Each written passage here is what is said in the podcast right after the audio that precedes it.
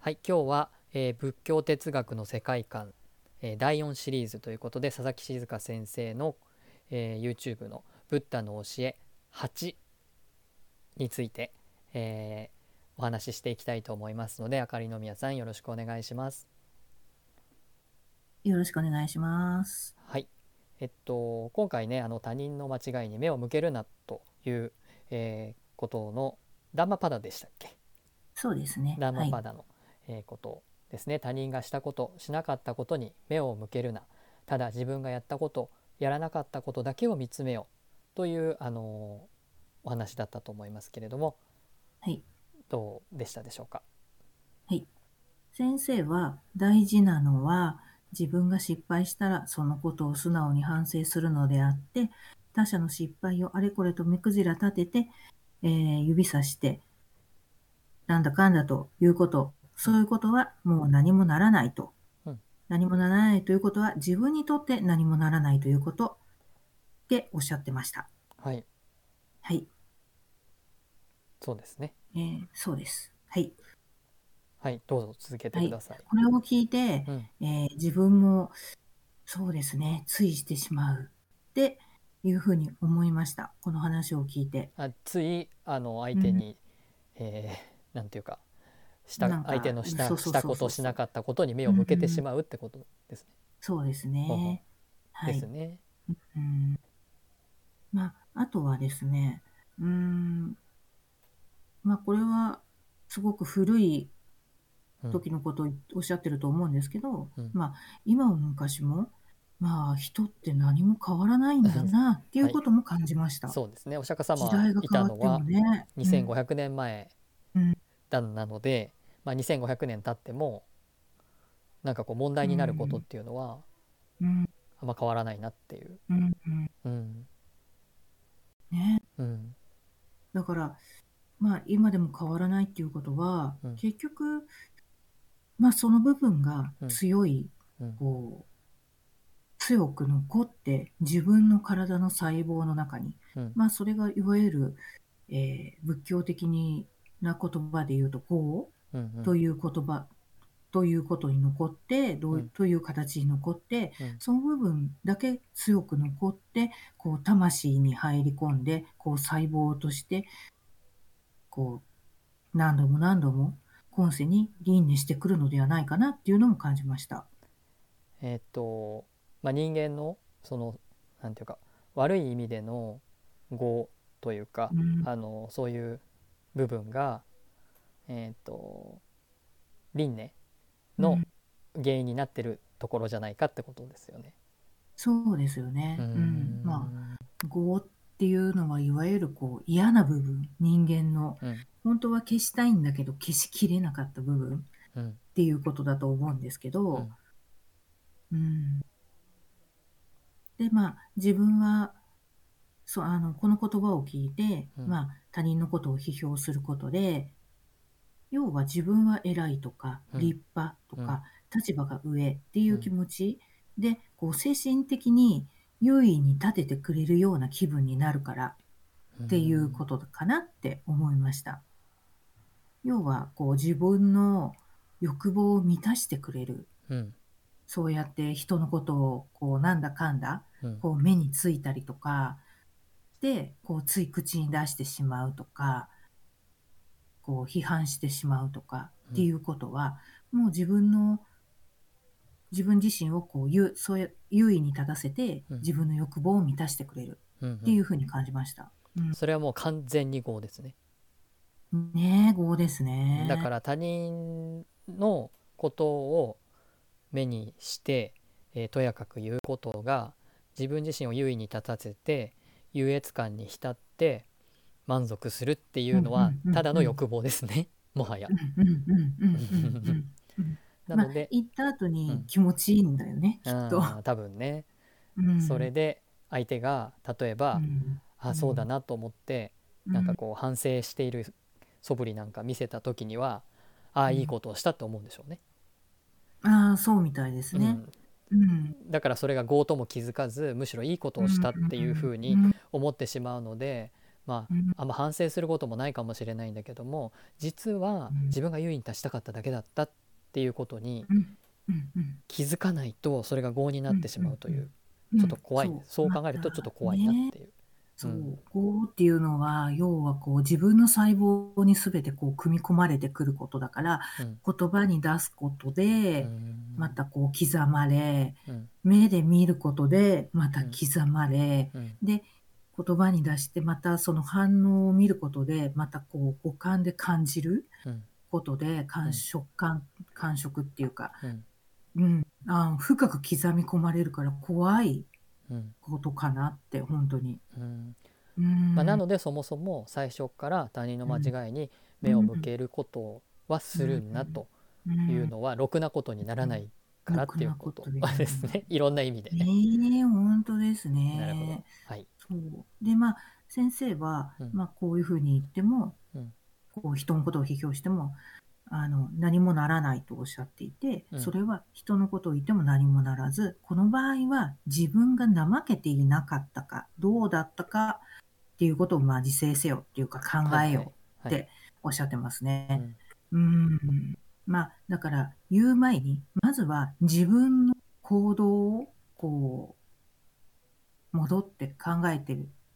自分はどうだったかって、ひうん、いうところをこう見ろと言ってました。はい。うん。そうですね。自分のことだけあのうん。人のことじゃなくて自分はどうだったかっていうことをあのうんだけを見ることによってうん。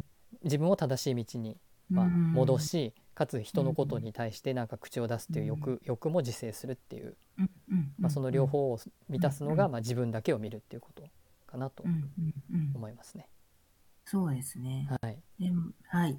それでですね、えー先生はまた、他人の間違いは他人が間違っただけの行為とは言えなくて、この間違いというのは、私たちが間違いと考えている、うんうん。私たちっていうか、まあその気づいた人がね、うんうん言おうとしてる人とかが。はい。で、まあそれが、その自分自身の考えがまた正しいと思っている。うん、そんな思いを持っている人は、やっぱり、ちょっと自分の見解と違ったり、考え方が違ったりすると、こう、ついつい、その人にこう、注意をしてしまうとか、うんうん何かこう違うんじゃないかって言ってしまうとか、うんっていうふうにおっしゃってましたね。うんうんう。うんん、それも自制しないといけない。そう。うん。で、うん、まあ、この話を聞いて、まあ、自分と違うことを言う人とか、その行動する人が目に入ってきたりとか、うんこう言葉が耳に入ってきてしまうと、うん今度はこう自分を自制することができなくなってしまうので、はい気になって、うんその人のことを嫌いになったりとか、うん。なんかもうこの場から逃げたいとか、はいはい。まあ、あの、まあ、それで自分から遠ざけようとするがあまり、まあ、ついついそれが攻撃的な言葉になって、言葉が荒げたりしてしまったりとか、はいはい。で、他人を批判してしまうっうん。ていうこともありますよね。ですね。うん。うん。まあ、人間関係の悩みって結構そうやって悩んでる人は多いのではないかなってすごく思います。うんなんかこれは見ざる聞かざる言わざるみたいな感じあ、本当ですね。三ざるみたいな感じですることが、うんまあ要はうんそれってまあ見ないでいれば自分の中に集中していくっていうことにもなっていくしやっぱ耳からの情報ってすごく印象に残ってしまうのでそれも聞かざるだし、まあ、それ見見てもいないし聞いてもいなかったら別に特に相手にとやかく言うこともないので結局結果言わざるになるからうん。それってまあ究極の仏のこううん。教えというかの実践なのかなとちょっうん。と今聞いてて思そいうました。ですよね。うん。そういうことまあですね。だからき、そうですよね。まあだから結局は、あの、まあそうやって今の話とか先生がおっしゃったように、うん。自分の思いとは違った見解なんだ。自分とは違う。うん。で、そう考えると、まあ、あの、少しは穏やかでいられるんじゃないかなって。うんうん。で、うん、そこがあの、すごく大事な部分で、比べるから、自分の考えと違うとか、自分がやってることと違うからとか、こうなんだからっていうふうにうん。思わずに、そうやって比べないで、うん。この人はこの人のそのやり方、ああっていうふうに、でも私は違うからみたいなふうに思えばうん、争いにもならないし、うん。うん、まあ、どちらがいいっていうことにはならないから、うん。まあ、それで、ひ一歩距離を置けて、うん。相手のこともそれでうん。気にならなくなるのではないかなって、うんうん。うん、思います。なんかこう少しその距離を置くとかうん。私は私あなたはあなたっていうのってちょっと冷たい。い感じなんですかね？一般的には。冷たい感じ？一般的にはっていうかこうねそうするとえっ、となんか必要以上に近づくことがやっぱりなんか言いたくなっちゃうことになる？おせっかい？みたいなことになるとすると、やっぱある程度の距離が必要。私は私あなたはあなたそれはなんかこうもしかしたらちょっとい一瞬冷たい感じっていうふうに思われる、えーくらいの距離感がやっぱり必要ってことなのかなというふうに聞いてて。そうですね。思ったこうべっんですけどね。たりだと、やっぱりいろんなところが気になっちゃったりするから、やっぱりつかず離れずっていう部分がうん。うん。大事なんじゃないかなって思いますよね。なるほど。そう、そうそう。そう。必要以上にやっぱりくっついてしまうと、うん。やっぱりたくさん目についてしまうからそう。うん、行ってしまって、うん。逆に、うん。あの、こうやって、さっきの、はあの、最初の話に戻っちゃうけど、はいはい。あの、まあ、結局論争うん。あの、言ったことで、言ったことで相手がそれに屈した姿を見て、うん。こう、ちょっと優越感に浸ってしまうような、勝ち負けの論争みたいな形になってしまうと、ので、うん、それは、あの、こう、穏やかではないですよね、全く。やっぱうん。穏やかに過ごすっていう部分が、うん。あの、仏道を、えーブッダが言ったと、言ってることは、うんあの、一番大事な、生きていく上で一番大事な部分とおっしゃってるので、うんうんうんなるほど。